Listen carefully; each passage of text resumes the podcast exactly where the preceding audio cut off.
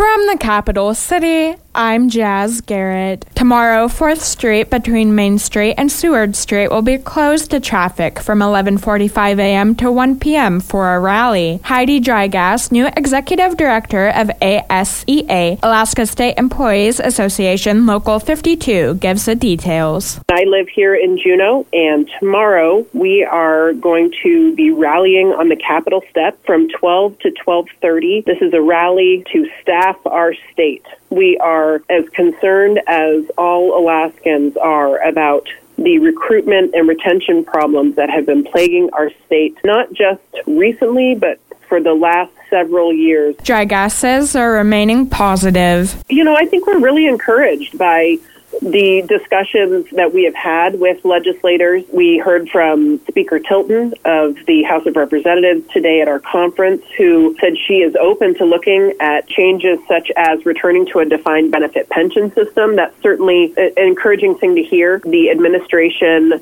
possibly looking to do classification studies. We have not kept up, our wages have not kept up with inflation. Drygas encourages members of the public to show up. Drug bust in Juneau seizes narcotics at approximately $26,500. Lieutenant Craig Campbell from Juneau Police Department has the details. On January 30th, 2023, members of the Southeast Alaska Cities Against Drugs CCAD Task Force located a suspicious package being shipped to Juneau in the mail. K-9 Buddy alerted to the package, indicating there were possible drugs inside. A search warrant was obtained for the package, and inside was 177 grams of methamphetamine. On February 8, 2023, CCAD delivered the package to its intended destination, a residence in the 5800 block of Churchill Way. Upon the package being opened, CCAD contacted the residence. A male was seen leaving the backyard of the residence, jumping a fence in an attempt to flee. Officers located the male a short distance away, and he was detained and identified as 31-year-old Christopher Glenn Shanks. Inside the residence, CCAD contacted 25-year-old Autumn Ann Heron. Shanks and Heron were placed under arrest and taken to the Lemon Creek Correctional Center on the charges of misconduct involving a controlled substance and the third degree Class B felony offense. And Deputy City Manager Robert Barr joined Dano for the KINY morning wake-up call earlier today. Jordan Lewis has the details. During the call, Barr welcomed a number of people onto the City Planning Commission. We did, yeah. So I wanted to give a shout-out to David Epstein, Adam Brown, and Nina Keller, thanking them for joining, being appointed by the Assembly to the Planning Commission. Also, Shelley Deering and Dr. John Raster for being appointed to the Bartlett Board. So thank you all. Thank you to everyone who applied for those. We had more applicants than just those five, which we don't always get. So really appreciate that. And we regularly, pretty much always, have openings, that have vacancies on CBJ boards and commissions. So if that's something that interests you, you can easily find out more at juneau.org/clerk. So wanted to shout that out and express our appreciation to those folks. Another topic that came up in their conversation was the 20th anniversary of the Treadwell Arena.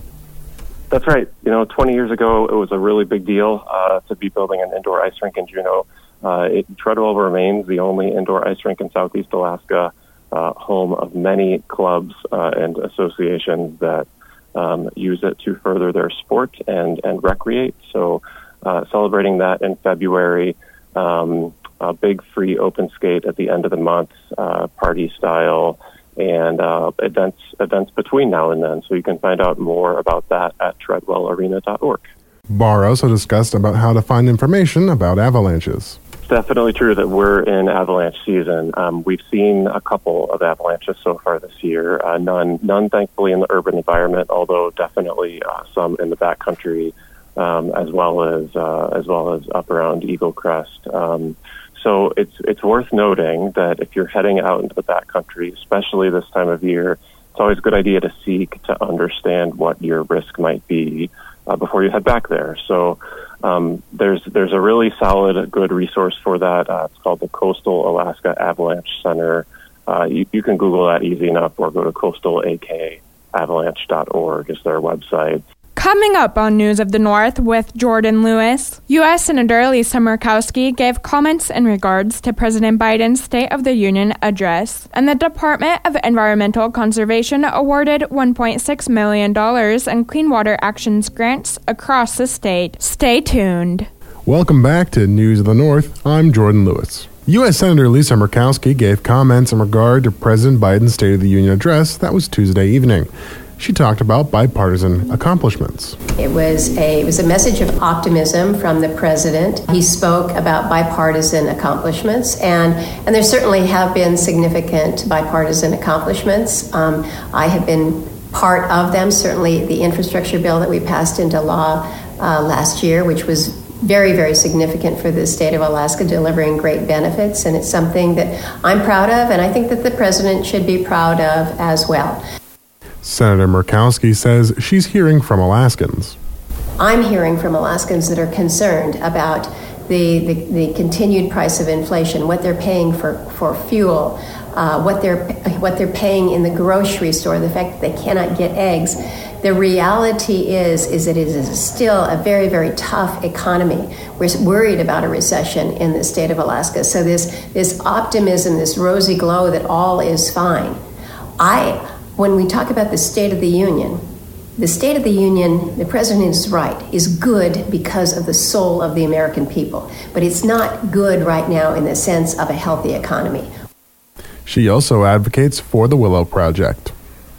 We've got a project that is ready-made, the Willow Project and the National Petroleum Reserve Alaska. Mr. President, do the right thing and approve that project. The Department of Environmental Conservation awarded $1.6 million in clean water action grants across the state. Of note in Southeast is grants to Ketchikan and Skagway.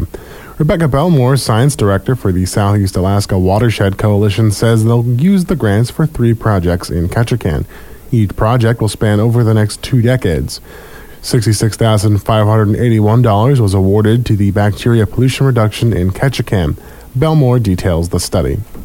A few years ago, DEC listed quite a few of the beaches around Ketchikan as impaired for bacteria. So this is a follow-up to that issue. I think there are a lot of sources that are contributing to that bacteria, and some of them we can address without a lot of money or infrastructure changes, just some behavioral changes. And so this program will be doing a lot of outreach, really closely working with the Ketchikan Indian Community staff and some of the city and borough departments to share information and education about pet waste and septic maintenance, septic system maintenance, and harbor pump out use in the harbors. These are just some of the easy, low-hanging fruit to reduce bacteria in waterways around Ketchikan. She says they hope to share the negative health impacts of the bacteria and how people can reduce the waste. Cleaning up pet waste appropriately, putting it in receptacles, pumping out wastewater from boats into the pump outs and not, dumping it into the harbors. And regular septic system maintenance, too, can really help make sure that those continue to function well and don't release bacteria into the environment. $35,785 went to a project for urban repair and inventory and stormwater BMP options. The Southeast Alaska Watershed Coalition and the environmental staff from the Ketchikan Indian Community will conduct the research. So riparian areas are the land sort of right next to streams, and it's really important for habitat and water quality and wildlife. And so we'll be kind of looking at the urban areas of Ketchikan to see what impacts there are to those areas and potential ways that maybe we can improve habitat or treat stormwater as it's flowing through that before it gets to the stream to help improve water quality and habitat. And $109,478 went to water quality monitoring in Ketchikan's urban creeks. We're doing water quality monitoring in Ketchikan, Hoadley, and Carlana Creeks. So there has been some monitoring done in the past that suggests urban stormwater pollutants may be getting into the stream and affecting water quality and habitat. But we'll be doing a lot of monitoring for the next 2 years, looking at common urban pollutants like metals and sediment, nutrients, and things like that. And at the end of all of that, we'll have enough data to be able to say whether or not these streams are meeting water quality standards.